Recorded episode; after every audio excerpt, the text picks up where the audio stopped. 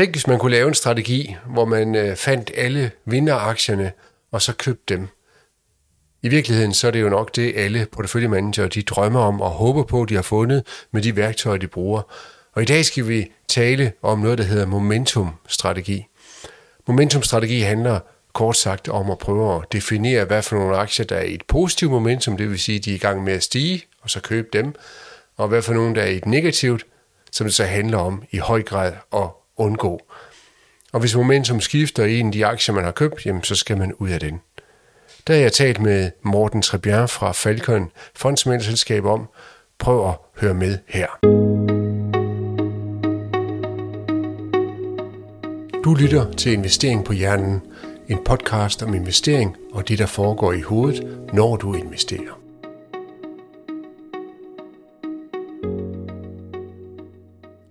Det er nemt at blive forelsket i en aktie, en branche eller en trend.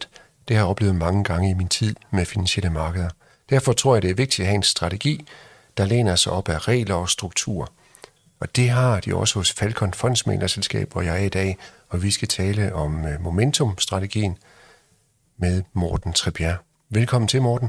Tak, Jens. Allerførst så skal vi starte med at lære dig lidt at kende, og øh, der har jeg noget, jeg kalder kvikrunden, så jeg stiller dig to muligheder, så skal du sige, hvad du egentlig mest hælder til. Ja. Vi starter nemt. Kaffe eller te? Kaffe. Altid, eller nogle gange te, hvis du skal slappe af, eller sådan noget? Kaffe. Sort kaffe. Kaffe, kaffe, kaffe. Ja. Coca-Cola eller Pepsi?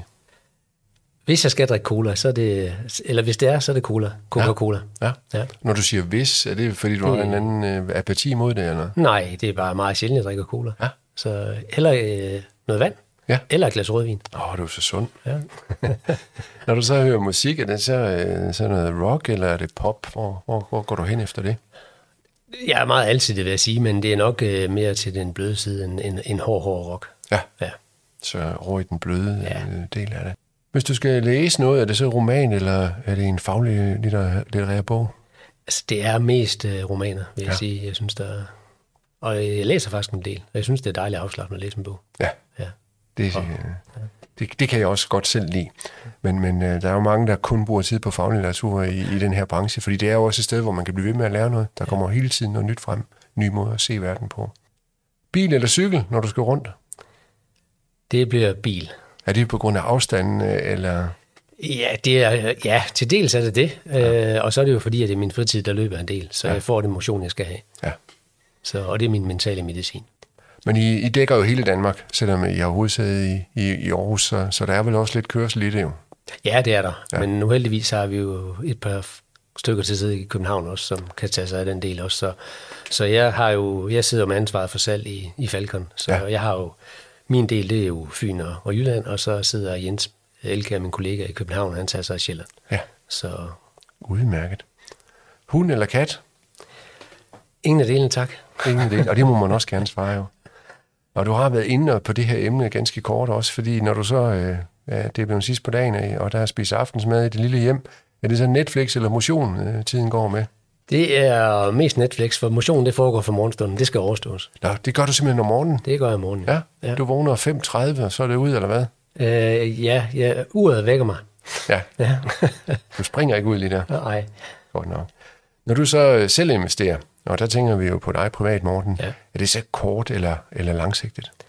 Det, jeg tror, det, det har forandret sig med, med alderen. Øh, Jeg vil sige, med, med den alder, jeg har nu, så øh, er jeg blevet mere langsigtet. Ja. Øh, Jeg er måske blevet lidt mere klog og bruger mine erfaringer. Det vil sige, at det der med at være stockpicker, det er ikke mig. Jeg køber nogle fonde i stedet for, og lader dem ligge. Ja. Og så tager det op sådan løbende til systematisk overvejelse, hvad der skal ske.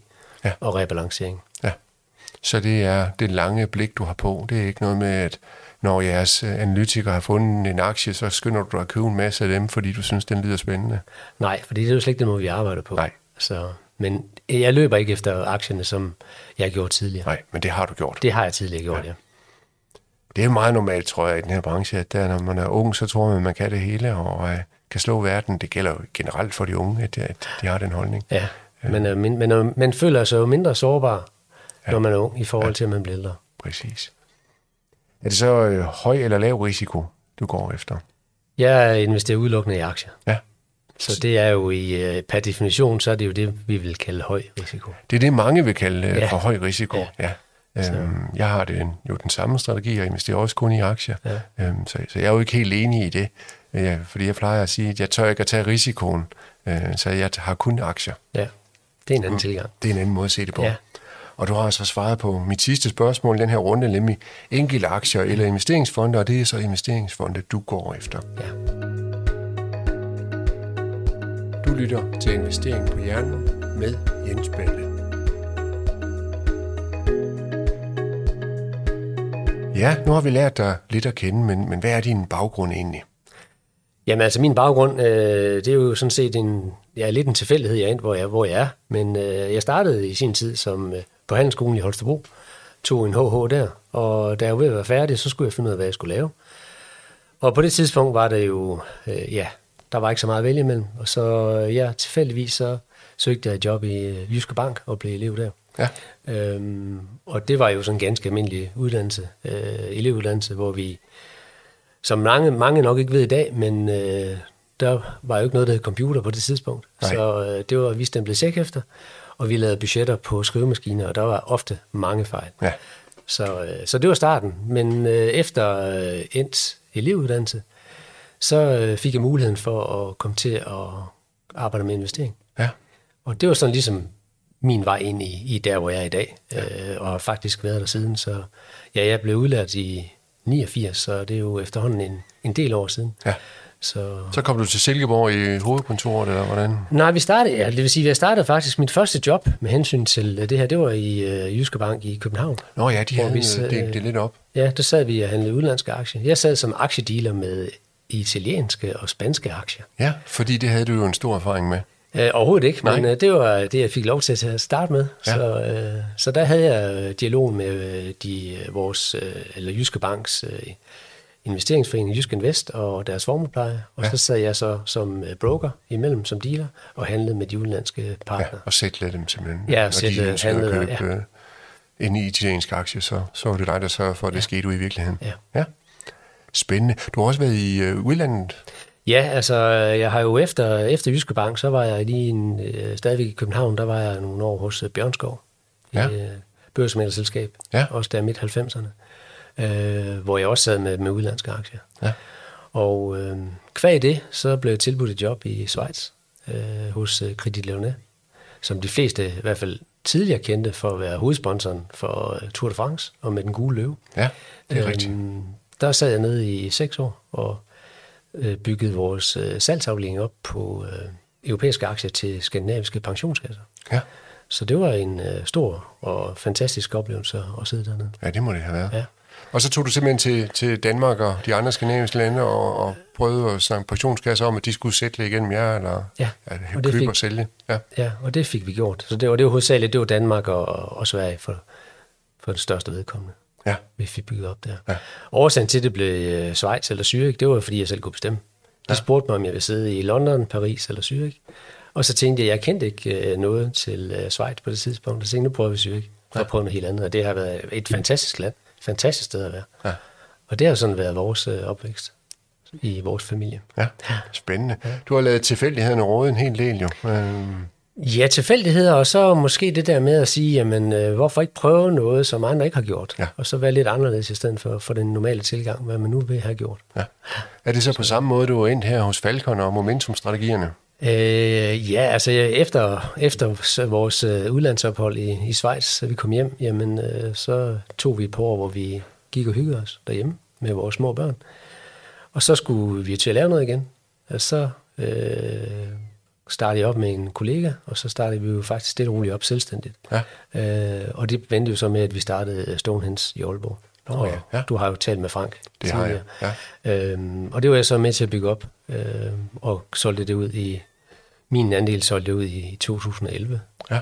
Og øh, så tog jeg igen en, en pause. synes det var vigtigt at være der for familien. Øh, inden jeg så tog, øh, var i, eller kom til Skagenfondene i København, Ja. øh, og sad der med salg til institutioner, med de produkter, Skagenfondene har. Øhm, og så i 16 fik jeg muligheden for at komme med til at starte sådan mere eller mindre Falcon op. Ja. Øh, så vi har startet op sådan mere eller mindre forbundet. Ja. Øh, vi startede som en EIF, øh, blev så omdannet til øh, fondsmælselskab og havde børsnoteret investeringsforeningen Falcon Invest.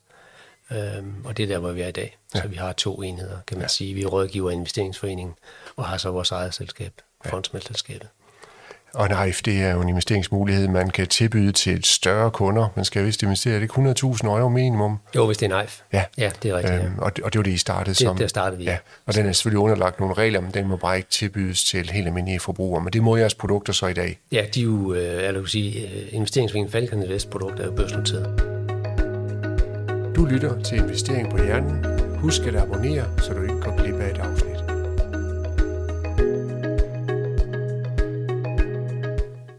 Så i Credit Lyonnais rejste rundt til nordiske pensionskasser og banker med aktieanbefalinger på typisk franske aktier, eller hvad? Det var europæiske aktier. Det var europæiske aktier. Ja. Har du nogle eksempler på, hvordan sådan noget det kunne foregå? Ja, altså det, uh, Credit Lyonnais var jo en af de største banker i, i Frankrig på det tidspunkt, og øh, havde faktisk en stor øh, andel af de øh, nye emissioner, der kom på second marché, og det svarer til det, der i Danmark hedder First North ja. i dag. Øhm, og det her, det var jo inden øh, IT-boblen, så det var i 99, øh, hvor vi startede op, hvor vi øh, havde en mange mindre selskaber, som gik på børsen. Og det var det kunne være alt fra gaming, øh, IT-selskaber og andet. Men fransk, franske selskaber det var franske inden for selskaber, IT, ja. som gik på den her børs ja, op ja. I, i slutningen af 90'erne på, i forbindelse med det her dot-com-bølge, ja, der var. Ja, lige nøjagtigt, ja. Og øh, der var vi rundt nogle gange, og øh, de her aktier blev overtegnet rigtig, rigtig mange gange, fordi det var små, illikvide selskaber. Øhm, og multiplerne var jo voldsomt høje, men folk var jo sådan set på det tidspunkt, eller investorerne var jo sådan set ligeglade, fordi de hidede efter for afkast. Ja. Øh, så det man gjorde, det var, at man deltog stort set på alle de her IPO's, nye emissioner, der kom. Og en af dem, det var et selskab, der hed Highway Optical, som lavede fiber til øh, industrien, øh, som blev overtegnet i løbet af den første dag fem gange. Øh. Emissionskursen blev hævet fra 10 til 33 euro, og den blev, ja, emissionskursen blev 33, første handelsdag 69 euro. I løbet af en uge handlede den 250 euro. I løbet af en uge? En uge, ja. ja. Øh, og vi var efterfølgende, havde vi ledelsen rundt, øh, og de talte med pensionskasser inde i, i Skandinavien. Og da vi sad og jokede med det i flyveren, så var det, vi sagde, jamen altså, de, de var så mange, mange penge værd, øh, de ejer her men de var selvfølgelig lukket op i en periode, inden ja, de kunne sælge ja. deres aktie. Og året efter gik selskabet konkurs. Ja, så de nåede aldrig at komme ud de af De nåede ikke at komme ud. Men, men, men, men der er jo rigtig mange eksempler på det. Øh, og det fortæller jo også bare det der med, at folk har det jo også med at tage meget risiko, når vi kommer længere og længere ud, og man bare kan se, at det hele bliver hypet. Ja, og man blev forelsket i sektoren, og ja. øh, den der tanke om, at ej, det kan jo ikke gå galt, fordi prøv at se, hvordan det er gået indtil nu. Ja. Og nu går det, den her må også blive sådan en og så videre. Ja. Øhm, og det er derfor, man skal have regler. Det er derfor, man skal have en struktur. Ja. Og det skal vi snakke meget mere om. Ja. Har du idéer til emner eller gæster, du gerne vil høre mere om, kan du sende en besked fra hjemmesiden investeringpohjernen.dk Lad os prøve at øh, dykke lidt ned i momentumstrategien. Prøv ja. at forklare mig, hvad det handler om, som om jeg var et barn på fire år. Ja, men det er moment, en momentumstrategi er jo en øh, anerkendt øh, investeringsstrategi på lige vilkår med, med øvrige strategier som kvalitet og value og hvad man ellers investerer efter. Det man kan sige, der er med momentum, det er jo, at det er jo en systematisk tilgang, øh, en kvantitativ tilgang, hvor man øh, udelukkende kigger på, øh, hvordan en akties kursudvikling har været øh, inden for en periode. Og typisk kigger man på op til, til 12 måneder, 3, 6 og 12 måneder sigt. Årsagen til, at man gør det, det er det, fordi det akademisk og historisk er bevist, at værdipapirer, der er steget mest i de sidste 6-12 måneder, de har en tendens til at fortsætte med at stige. Og dem, der er faldet, de har en tendens til at fortsætte med at falde. Så det, man sådan meget enkelt siger, det er, at man prøver på at købe vinderne, undgå eller sælge taberne. Ja. Så, så det er sådan set den måde, man, det foregår på. Sådan, ja. Og det er jo meget den der investorpsykologi, der også kommer ind, øh, når man kigger på det her. Ja. Og nu siger du, at I kigger på kursen, altså er det en form for teknisk analyse? Ja, det er det jo. Vi kigger udelukkende på, hvordan kursudviklingen er inden for, for et selskab. Ja. Øh, også ud fra det, så laver vi øh, nogle beregninger på, hvordan momentumscoren er. Ja. Så hvis man nu siger, at øh, vores, det vi gør, det er, at vi, ja, vi investerer uden følelser, fordi vi kigger udelukkende på, hvordan de her aktier de, øh, performer i forhold til hinanden. Så I snakker ikke med ledelserne, I kigger ikke på regnskaber og egenkapital øh, og, og sådan nogle ting? Nej, altså, der, altså i bund og grund, så kan du sige, at selskaberne kunne lige så godt have et, bogst, eller have et tal i stedet for et navn, fordi vi kigger udelukkende på, hvordan kursen har gjort det, så vi sætter det til side, som der er andre, der er dygtige til at gøre, når de laver deres måde at investere på. Ja. Og det dykker jo også lidt ned i den tankegang, der ligger omkring det, at markederne de er effektive, så al den information, al den viden, der er derude, den er inde i kursen. Så når I kun kigger på kursen, så har I jo også det med ind i det måske. Er det sådan, I også tænker? Ja, det, det har du i bund og grund. For ja. du kan sige, det er jo klart, det er jo spørg, altså, når aktierne kører, jamen så sker der jo et, et momentum. Øh, og det er jo det, vi prøver at udnytte. Ja. Øh, så det, der sker, det er jo, når en, det vi gør, det er, at vi beregner på baggrund af de her øh, op til 12 måneder sigt, der beregner vi jo en momentum-score. Ja. Og så i det univers, vi investerer i, der køber vi så de aktier, der har den højeste momentum-score relativt til investeringsuniverset, og ja. holder os fra dem, der har den lavest. Ja. Så i jeres europæiske portefølje, så er det de bedste i Europa og den globale, så er det lidt bredere? Ja, og, og i Danmark, der er det jo så mere koncentreret. Og så siger du noget med 12 måneder, så arbejder jeres analytikere kun hver 12. måned, eller hvordan fungerer det? Så er det noget, man skulle søge. Ja, det kunne man øh, fristes til at tro, men det, sådan er det ikke. Altså det, der sker, det er jo, at øh, René, som er vores investeringsdirektør, han har udviklet den her software, som vi arbejder ud fra. Øh, og den sidder jo og regner hele tiden på den her momentumscore. Og det vi gør, det er, at vi beregner vores momentumscore på fredagens lukkekurser.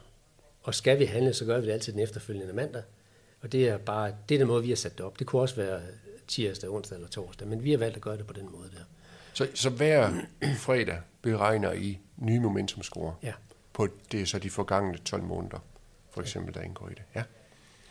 Og det er medbestemmende for, om I kommer, kommer til at handle? Eller ja. ja. Og så har vi jo, altså, og det er jo det med den her tilgang, den er meget systematisk. Det vil sige, at vi har nogle faste intervaller for, hvornår det egentlig er, at vi skal foretage vores ændringer i porteføljen. Ja. Så det vil sige, at vi kigger, øh, vi rebalancerer porteføljerne hver halve år. Og hvad mener du, når du siger rebalancere? Jamen der går vi, der går vi ind og ser, om vi skal lave ændringer i porteføljen. Ja. Øh, fordi der kigger vi på, hvordan er momentumscoren. Og hvis det nu for eksempel er i Danmark, hvor vores univers, for at gøre det sådan relativt simpelt, der er vores univers, det er de 40 øh, største selskaber i Danmark. Det er ja. C25 og de, øh, dem, dem, der ligger lige under. Der køber vi så 20 aktier ligevægtet, så har den højeste momentumscore. 20 aktier, og så har I jo så alle lige 5% i hver, når I går i gang. Ja, øh, ja, det har vi. Ja. Men det vi så gør, det er, at vi så også prøver på, og vi vil gerne, eller vi vil gerne prøve at undgå timingseffekt, når vi køber og sælger. Så vi, har, øh, vi gør det, at vi faktisk, i stedet for at købe det hele på én gang, mm. så har vi valgt at sige, at vi gør det over fire gange. Så som udgangspunkt køber vi, kigger vi tingene igennem hver halve år, men vi kigger en fjerdedel af porteføljen igennem hver ja. 6. uge, ja. for at eliminere held uheld, når vi køber og sælger. Ja. Så det vil sige, er der momentum i en aktie, så går der faktisk et halvt år, før vi er fuldt investeret. Og det vil sige, det er det samme, vi skal ud. Hvis det viser sig, at momentum er for nedadgående, jamen så vil det også gå et halvt år, før vi er helt ude. Vi kan også være i perioder, hvor, hvor, det kan, hvor aktien måske bliver solgt ud af en, af en af de her fire porteføljer, men så stadigvæk er i de tre andre, hvis momentum ændrer sig igen. Så, så der er nogle forskellige øh, faktorer, I ligger ind, som gør, at I agerer lidt langsommere for at være sikker på, som tolker jeg det, at de signaler, de er rigtige. Er det korrekt? Ja, det er rigtigt. Ja. Vi skal jo ligesom, have, vi skal jo, vi, vi skal jo ligesom alle andre være lidt betrygget i, at, at der er en trend. Og, ja. det er jo så, og så er det jo så relativt i forhold til universet. Og det gør jo så også, at når der først virkelig er momentum i et selskab, så har vi den også faktisk lang tid. Så omsætnings, omsætningshastigheden i vores fonde er faktisk ikke så høj. Det er det ikke? Nej, så, Nej. Den, så i den danske fond ligger den på omkring 0,6 om året. Så det er jo faktisk ikke engang en gang. Vi er ikke engang en gang om året, vi kører porteføljen igennem. Så, og så kan man så sige, at det der er godt, eller i nogle tidspunkter er godt ved det her, det er jo, at vi vil aldrig nogensinde støde ind i en IPO eller en ny emission, fordi vi skal jo først have 12 måneders historik. Så sådan en som en bunker eller andet, der, der, der sker, det kommer vi ikke til at investere i.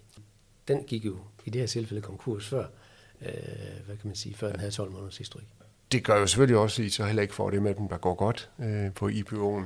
Med det samme, I får dem først øh, senere. Ja, det gør og det, er jo, det er jo, vil jo nogen jo kunne sige, at det var da bedre at købe på bunden, end det er at købe på vej mod toppen. Ja. Men I har så en anden indgangsvinkel til det. Jeg siger, det er jo bedre at købe noget, der er, hvor man er sikker på, så godt som man nu kan være det, ja. at elevatoren er på vej op, øh, ja. frem for en, hvor det ser ud som om, den er på vej op, men så begynder den at køre ned igen. Ja. For ligesom at prøve at sætte nogle andre ord ja. på det. Så det er hver fredag. Det er ikke en gang om året, han er på arbejde. Det er hver fredag, han er på arbejde. Han er på arbejde hver dag. Så sidder han og videreudvikler på vores modeller, øh, og ser, om vi kan optimere noget, som gør, at det bliver bedre. Ja. Øhm, og en videreudvikling har jo været det her med at kigge på tingene, det der med timingseffekten med at lave flere overlappende porteføljer. Ja. Til at starte med havde vi ikke det. Det er Nej. så kommet til, fordi det giver, noget, det giver en anden effekt. Ja, den her forsinkelse med ja. at gå langsommere øh, ind, ind ikke også? I ja. stedet for at springe på vippen, så kravler ja. I ned ad stigen, når ja. I går ind i en aktie, og det samme, når I skal, når vi skal ud af den. Ja. Du lytter til Investering på Hjernen med Jens Balle.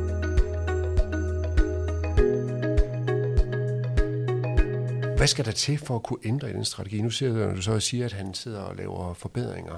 Øhm, for det skal I jo også være sikre på, at det nu er en forbedring. Så må I lave en masse backtest, eller hvordan fungerer det? Ja, det er klart. René han sidder og arbejder en masse med at lave simulationer af, hvis man ændrer på nogle ting, hvordan vil det så have set ud, i, i, hvis, hvis det nu havde været live i, i de sidste 10 år for eksempel. Øh, der skal meget til, fordi vi har jo en, i bund og grund et rigtig godt produkt i dag, og en rigtig god øh, momentum tilgang. Ja. Så det er jo ikke noget, der bare bliver ændret, fordi at der lige er, vi ser i morgen, at der er noget, der er, er ser anderledes ud. Nej, så, det var også det, de skulle være sikre på, ja, at det ikke var sådan, det, det fungerer. Noget, nej, ja. det er det ikke. Så, så, så der er en backtest på, hvor man prøver at kigge på, hvordan ville det være gået, ja. og, og så videre, for at kunne, ja. kunne lave ændringer i det. Og det, han sidder, altså for eksempel i øjeblikket, der har han jo siddet og kigger på, om det giver mening at komme tidligere ud af aktierne, end den måde, vi arbejder på lige nu.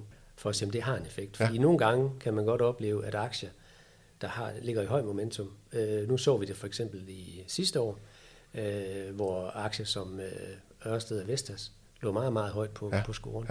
Ja. Øh, og, og at de så stille og roligt begynder at fade, fordi de falder, eller kursen falder, men vi holder ved dem, fordi de skal jo ud af vores top, før vi begynder at skifte dem. Ja.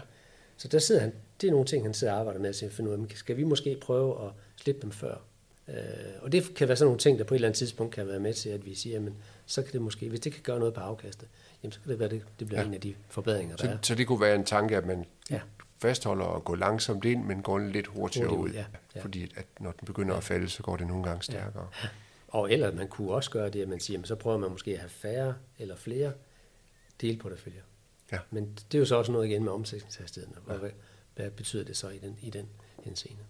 Er der noget læring, I har kunne få fra det her? Fordi når du siger, at I startede i, i øh, 15-16 stykker med porteføljerne live i hvert fald, ja. og i min verden, der er der bare noget anderledes i, når man har en, en, øh, en teoretisk portefølje, og så når man sidder med det rigtigt, og man har andre folks penge at passe på, det har jeg set utallige gange. Det virkede i teorien, men over i praksisen knap så godt. Ja. Så der, der kan være noget lærende i, at, øh, at man oplever nogle forskellige markedsscenarier, ja og vi må jo desværre sige, at både 2021, det var jo lidt uroligt. Vi endte godt, men det var uroligt på vej derhen, og starten på øh, 2022 har også været lidt, øh, lidt træls, ja. hvis man skal tale jysk. Ja. Øhm, har I lært noget der, som, som har ændret i porteføljen øh, på, på de områder? Altså, vi har, vi, har, vi har i hvert fald lært en masse, øh, og fået en masse øh, mere erfaring omkring det her. Øh, for det er klart, du har fuldstændig ret. Altså simulation er en god ting, men altså live, live er noget helt andet. Øh, og derfor skal man heller ikke altid øh, lytte for meget til, hvad simulationer eller backtest siger, fordi det, det, det kan godt være misvist. Men man kan sige, i den tid, vi har, har været i gang, og været, hvor investeringsforeningen Falcon Vest har været børsnoteret, i, der har vi jo haft nu en øh, stor outperformance på danske aktier, for eksempel. Øh, det er klart, at sidste år var, var sådan noget andet, men det er jo ikke noget, der kommer i bund og bund kommer bag på os. Fordi det er jo også det her med, at de forskellige strategier har det med at gøre det godt på forskellige tidspunkter. Og et år som øh, 21, hvor vi så i starten af 21, jamen der var der et stort skifte over mod value, for eksempel. Og det gør jo bare, at så går man ud af vækstaktier, typisk har det været, var det jo vækstaktier, der var momentum i på det tidspunkt. Og det gør bare nogle ting ved også ved performance på, på en momentumstrategi. Ja, noget, der har performet godt, det begynder at miste momentum, ja. performance, og så kommer der noget andet, som I så skal til at, ja. at skifte over til. Det er det, der sker der ja. i en situation. Det er det. Og ja. det, der så er, det er jo, der går en rum tid, inden momentum viser sig i value i de her value-selskaber, der så har været, der var på vej op i første kvartal, ja. øh, 21 for eksempel. Så over tid, så kan jeres øh, portefølje godt skifte fra at være en, en vækstorienteret portefølje til at principielt være en value-portefølje, til at måske at blive noget tredje på et andet tidspunkt. Er det Ja. sådan, det... Det, det kan det, fordi det er jo, altså, alle de her strategier, der øh, be- be- begynder aktierne jo at, at, at vise et momentum, og så er det klart, så, så bliver det jo også momentum-aktie. Det, jeg jo godt kan lide, det er jo det her med, at det er en stringent øh, strategi, fordi man kan jo godt blive øh, forelsket i, i nogle aktier. Det må du også kende fra din tid, øh, også i udlandet, hvor nogle af de der analytikere, de havde sagt, at den her, den skal op, og hvordan de krabagtigt holder fast i den, ja. mens øh, det bare går dårligere og dårligere, eller, eller hvordan det nu er gået.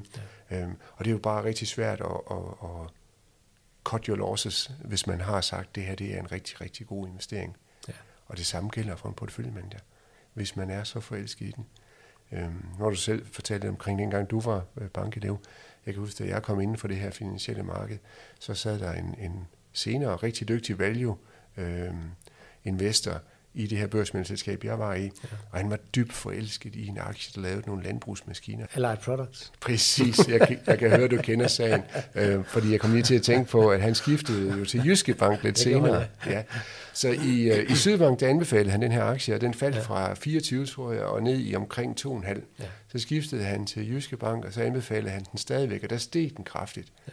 Øhm, så der var han jo en held over det. Han var knap så stor en held over i... Ja. Og det er det, der man kan blive forelsket. Og han lå og ringede til ledelsen og snakkede med dem, og der ja. var en fabrik, der var brændt. Han vidste alt om den virksomhed.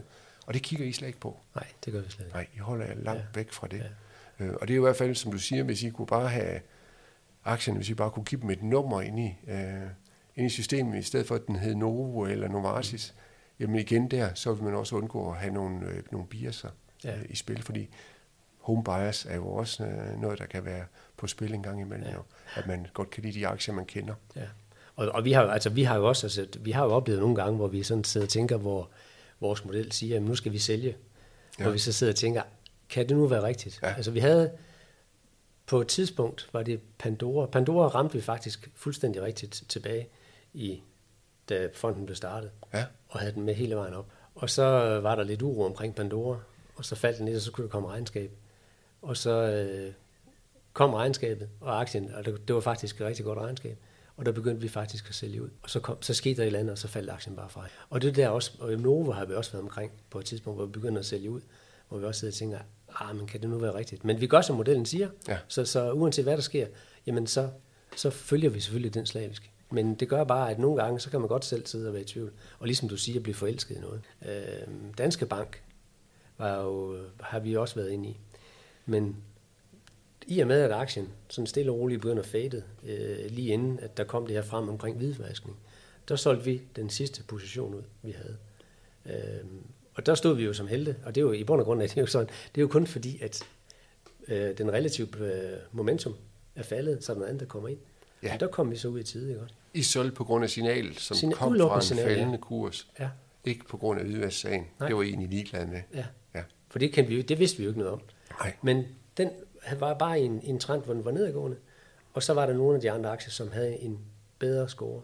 Og så blev den simpelthen bare skiftet ud. Ja. Så der kom vi heldigvis ud i, i tiden. Og Vestas er også et selskab, som vi tilbage var det, jeg tror det var tilbage i 12, hvor øh, folk var ved at kaste den fuldstændig ud, den lå i kurs 25. Kom vi stille og roligt ind i den. Der kommer vi jo ind, fordi at den begynder at bevæge sig. Hvor hvis man som individ, når man sådan investerer personligt, så er det jo typisk det, der man vil gerne være betrykket i, at der er en trend, før man kommer ind. Og her gør vi jo det, fordi at momentumscoren stille og roligt kører op og bliver bedre end nogle af de andre. Og det er jo et forsøg og en måde at prøve at ramme på, hvad synes andre investorer om det her? Hvor er momentum? Hvor er folk på vej hen? Hvad ja. synes de er interessant? Ja. Så I, I bruger heller ikke tid på at sidde og analysere økonomien og sige, at nu kommer der en periode, hvor vi mener, at vi skal have flere defensive aktier, og så vender I den der om, om imod det. Hvis I får flere defensive, så er det fordi momentum i de aktier er bedre. Ja. Ja. Vi har ikke en holdning til markedet. Altså, Nej. og vi tør godt sige, at vi, ikke, vi ved ikke, og vi kan ikke time markedet. Der er rigtig mange, der prøver at kloge omkring det, og det skal de have lov til.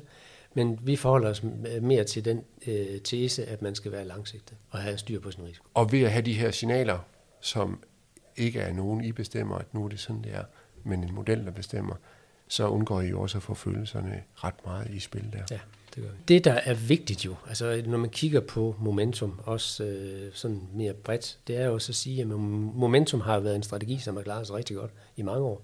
Fra 14 til 20 outperformer den alting. Og historisk set har den også gjort det super godt. Fra, fra i 21 var den så øh, knap så god, og det skyldes jo det her skift, der sker, hvor man går over i andre faktorer. Øhm, og det er også klart, det blev også ramt i, i starten af, af 22, øh, fordi der har været et skift igen mod value og, og kvalitet. Men det er jo mere for at sige det der med, at det er jo rigtig, rigtig vigtigt, at man ser de her forskellige strategier som byggeklodser i en portefølje. I stedet for, at man øh, slavisk lægger sig fast på en strategi og accepterer det afkast. Hvorfor ikke udnytte det og så tage alle strategierne med i porteføljen, så man hele tiden er, der, er der, hvor der er en opadgående trend, og så husker at undervægte de her og lave en systematisk rebalancering af porteføljen. Det er jo øh, også et udtryk, som vi jo alle sammen kender til, der hedder spredning i redning. Ja. Og der er mange, der mener, det gælder, når man investerer i en portefølje af aktier, for eksempel, så skal man sprede sig. Men det kan også være spredning i redning på strategier, hvor, hvor man jo så kan tænke i gynger og karuseller, ja. øh, og på den måde jo være med til at mindske risicien i porteføljen og forhåbentlig øge, øge afkast. Og det, og det gør du, fordi at de, man kan jo se, at de, de har det med at gøre det godt på forskellige tidspunkter, de forskellige strategier. Ja, og, og, og det er jo netop tankegangen bag ja. porteføljen. Ja. Du kan lære mere om investorpsykologi i bogen Hvad hulemænd investerer af Jens Balle. Find den på averagejoe.dk eller i din boghandel. Hvad er din bedste investering været? Min bedste investering, som mig selv, hvis når vi kigger på aktier, ja. jamen det har blandt andet har det været øh, i min tidligere arbejdsgiver, Kreditlevende, hvor jeg var aktionær. Så, så simpelthen aktier i... Aktier i øh, selskab, hvor jeg var ansat, ja. ja. Så det, det var en rigtig god aktie ja. i porteføljen i hvert fald på det tidspunkt. Ja, så, så, det, så det gik rigtig godt. Det gik rigtig godt, ja. ja. ja det. Fordi man kan jo også sige, at der er jo ikke meget risikospredning i at købe en aktie der, hvor man arbejder, fordi oh, hvis uh, den går konkurs, så mister man pengene over arbejdet jo. Ja. Det kan jeg faktisk huske en, der spekulerede i en gang en kollega, hvor, hvor han købte aktier i en, man snakkede om, skulle overtage den bank, vi var i, ja. for at lave et hedge på sit job, som han kaldte det. Ja. Det er, også en, det er jo også en tanke. ja. Men Credit Lyonnais var rigtig god for ja. dig. Den havde du i lang tid. Ja, det havde jeg. Og det kom så af, at vi, på det sidste dag, jeg var ansat der til at starte med, der var vi jo øh, statsejet, og så blev øh, den jo privatiseret. Og der kom vi så ind, og som, med, som medarbejder fik vi så selvfølgelig aktier med en pæn discount, og så gik kursen ellers deroppe efter, og så blev de overtaget af Credit Agricole. Så ja. det var faktisk en, en god lang rejse, en pæn upside. Ja. Hvad har så været den, øh, den dårligste? Har det også været en arbejdsgiver? Nej, det har det ikke. Det, men uh, det, der har også været, der har været mange, der, har også været mange dårlige, men den, den, den dårligste, det er jo ikke nogen tvivl om, det var en, der hedder Galena, Bio i USA, et mindre øh, hvad hedder det, biotech-selskab. Lige da du sagde Galina, så tænkte ja. jeg, det var en af dem fra din italienske tid. Nej, nej, nej. Det lød lidt italiensk. Galinas. Galina. Ja. Så øh, det var... Biotech? Det var biotech, ja. ja. Og det var jo det var sådan en, en rigtig typisk historie på, at man køber et selskab, fordi at der er en ven, der overbeviser, overbeviser en om, at det her det er helt fantastisk. Og alle dem, man kender, har købt styrtende så op i det her selskab. Ja. Øhm, og det kan kun gå en vej de havde så mange ting i fase 2 og fase 3, så det var kun et spørgsmål om tid, så skulle den så mange steder hen. Ja. Og trods man har så meget erfaring inden for den her branche, så gør man jo, laver man jo selv de fejl. Og det skal man jo huske, sådan ja. er det bare. Vi er jo ikke fejlfri. Det er jo psykologien, der kommer ja, i spil, jo også, fordi at, ja. vi ved det godt, ja. men vi laver det alligevel jo. Det gør det. Øh, og vi, vi falder i med begge ja. ben. Ja. Øh, Daniel Kahneman, der er en af de store inden for adfærdsøkonomi, ja. han lige udgivet en bog, og som ligesom alle andre kunstnere, når de udgiver noget, så skal man jo på turné og fortælle omkring det. Ja. Og der har han blandt andet været rundt og sige, at på trods af, at han arbejder med det her forsker i det her, så er han overrasket over, hvor mange fejl han selv begår. Fordi selvom vi ved det, så kan vi ikke finde ud af det. Det er derfor, man skal have det, for eksempel som I har det i strategien her, det er i hvert fald mit take på det, en strategi, som er håndfast og lagt på forhånd. Ja. Næste gang ham din kammerat ringer med et biotech-selskab, hvis du overhovedet snakker med ham mere, øhm, I kan ikke bare lægge den ind i Falcon for eksempel fordi I har de her regler. Ja. Det, det kan vi ikke, det kan Nej. vi ikke, overhovedet Nej. ikke, fordi det er også et spørgsmål om, der skal være likviditet til stede, ja. og de skal være i nogle store indeks, før vi kan investere i dem. Så, ja. så det giver sig selv. Men der findes jo også historier, øh, og det har vi også lige talt om indledningsvis, inden vi tændte for mikrofonerne, med, med porteføljemanager, ja. der har købt ind den slags idéer. Ja. Ikke også fordi de tænker, at det kunne være spændende at have i porteføljen. Ja. Øhm, så stringente idéer, det er med til at holde det ude, og vi kan ikke undgå at blive forelsket i ting. Nej. Øhm, jeg gør det også selv, selvom at jeg ved det her, og har en helt klar holdning om, at jeg køber kun fonde. Ja. Så kan jeg huske for et par år siden i 16-17 stykker, der faldt Novo ret kraftigt. og jeg havde lige lidt penge stående, så købte jeg nogle Novo. Ja, selvfølgelig. Det, det ved jeg ikke noget om, det skal jeg ikke gøre overhovedet. Øhm, og jeg har også ladet være lige siden, ja. lige så snart jeg kunne komme ud af den igen. Ja. Så øh, bedste og dårligste investeringer har vi været om, omkring. Ja. Jeg vil gerne lige tilføje, Ja. at Galena gik konkurs. Gik den helt, mens du ja. ejede den? men- mens jeg havde den, ja. Ja. Så, så det var den dårligste. Ja, det, øh, det er svært at tabe mere end 100 procent, jo medmindre man giver. Hvis du nu skulle give et godt råd til nogen, der vil øh, lære noget om, mere omkring investering, øh, har du så et tip til det? Det kunne være en bog eller en podcast? Altså, eller jeg noget? vil sige, at øh, jeg synes jo, det er jo... Altså, der beskrives rigtig mange bøger, også på et niveau, eller på et, et højt og nørdet niveau. Så jeg vil egentlig sige, det, det, det man skal gøre, øh, og det jeg har erfaret, det er jo at prøve at sætte sig lidt ind i, øh, overordnet set, de her forskellige måder at investere i, øh, de forskellige strategier, man nu kan investere i. Fordi det kan give en forståelse for, hvordan man kan sprede sig, når man skal investere. Øhm, og det kan man jo i bund og grund gøre. Altså, ja, man kan jo, hvis det er momentum, så kan man læse det på vores hjemmeside. Og jeg ved, jeg har haft andre inde, øh, Stonehenge og hvad de, det er value for eksempel. Så, så man har jo nogle forskellige, man kan gå ind og så læse omkring, hvordan er deres tilgang. Og prøve at finde ud af, hvad er det egentlig, der er godt ved de her, med de forskellige strategier. Og så prøve at arbejde sig den vej frem. Ja. I stedet for. Vi lægger selvfølgelig et link op til ja. Ja. Falcon også, ja. Ja. når folk nemt kan finde det, og som Ja. du siger, så kan de jo finde det andet end, ja. Ja. end under det Ja. andet afsnit. Ja. Så, så du synes, man skal øh, kigge på strateginiveau. Ja. Hvordan er det, de forskellige strategier, de virker, og så kigge på, hvordan kunne det virke som en potentiel byggeklods i, I- min samlede strategi. Ja, fordi ja, og specielt nu, øh, fordi man kan sige, nu har vi snakket 21, vi er inde i 22 nu, øh, det her med, jamen, når markedet kører op, jamen, så kan vi alle sammen lave penge. Ja. Øh, det er jo der, når markedet begynder at være mere udfordrende og falder, det er jo der, at forne de skilt for bukkene. Ja. Og det er jo der, man skal virkelig forstå, hvordan det er, man skal sammensætte de her ting. Præcis. Og det er jo derfor, jeg tror, det er rigtig vigtigt, at man prøver at kigge den vej rundt. Ja. Når det går godt, så bliver vi alle sammen mere risikovillige, og vi skal bare have risiko, og det. Ja. er interessant. Og lige så snart det så begynder at gå skidt, så bliver vi bange. Det Og så kan man virkelig se, hvem det er, øh, der har valgt at, at, at gøre det rigtige, og det, der passer til dem. Ja. Så gå ind og kig på strategierne, og Ja. vi lægger øh, linker op til Falcon på øh, show notes. Hvis du så mødte øh, dit eget 25-årige jeg, øh, man kunne også sige, hvad du ville sige til, hvis du havde nogle børn på den alder, men det nytter ikke noget, for de lytter ikke til os. Men lad os antage, at øh, 25-årige Morten Tribin vil, vil lytte efter sig selv. Ja. Øh, hvad, hvad vil du, hvilket råd vil du gerne have haft dengang? Jeg vil gerne have, i hvert fald en ting, som jeg synes er rigtig vigtigt, det er, at man skal prøve at lade være med at fokusere på det støj, som medierne bringer omkring, øh, hvad der sker i, de, på de finansielle markeder. Ja. Altså den ene overskrift den ene dag, det kan være blodrøde marked, og markedet falder måske 2%. Ja. Øh, få sorteret alt det støj væk, øh, og have fokus på ens egen risiko, og den øh, tidshorisont, man nu har, man gerne vil investere indenfor.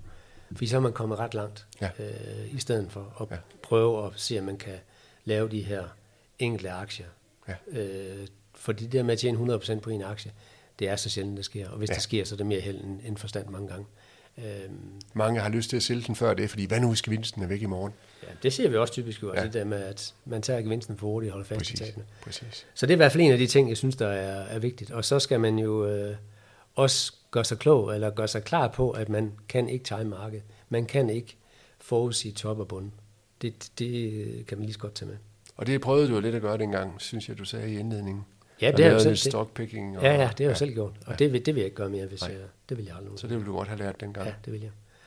Og så skal man være, være forandringsparat øh, i forhold til at på ens risiko, sådan tage den der, øh, sørge for hele tiden at være, have sin, af sin systematiske tilgang og lave sine rebalanceringer med faste intervaller. Ja. På den vej, på den vej rundt være, være forandringsparat. Ja. Og så skal man, øh, i, som vi har også nævnt øh, et par gange begge to, man skal lade være med at lytte til folk, der er forelsket i et selskab. Ja. Fordi ja. det er typisk går det altid galt. Ja. Eller i hvert fald 9 ud af 10. Ja. Det er der ikke nogen tvivl om. Det var mange råd, du gerne vil give dig selv. Og jeg vil gerne, ja, et altså, jeg har også et mere. Ja. Ja. Øh, man skal huske aldrig nogensinde at øh, investere for lånte penge. Det er også et godt råd. Der er helt klart ja. nogen, der har tjent gode penge på det, men jeg kender endnu flere, der har ja. Ja. tabt gode penge på det. Jamen, øh, vi har givet de råd videre til 25-årige Morten og til dem, der lytter med her, så håber vi, at øh, alle kan få noget ud af, af det. Jeg vil gerne sige uh, tusind tak, fordi at du har været med. Uh, jeg synes, det har været interessant at snakke om momentum. Du skal have sådan en uh, investering på, på hjernekoppen, som du så kan drikke al den kaffe af, du går og nyder hver dag. Um, og så vil jeg bare sige tusind tak for i dag. Selv tak, Jens. Og tak for koppen. Jeg vil bekomme. Du har lyttet til Investeringen på Hjernen med Jens Balle. Har du idéer til emner eller gæster, du gerne vil høre mere om, kan du sende en mail til info eller sende en besked fra hjemmesiden investering på hjernen.dk.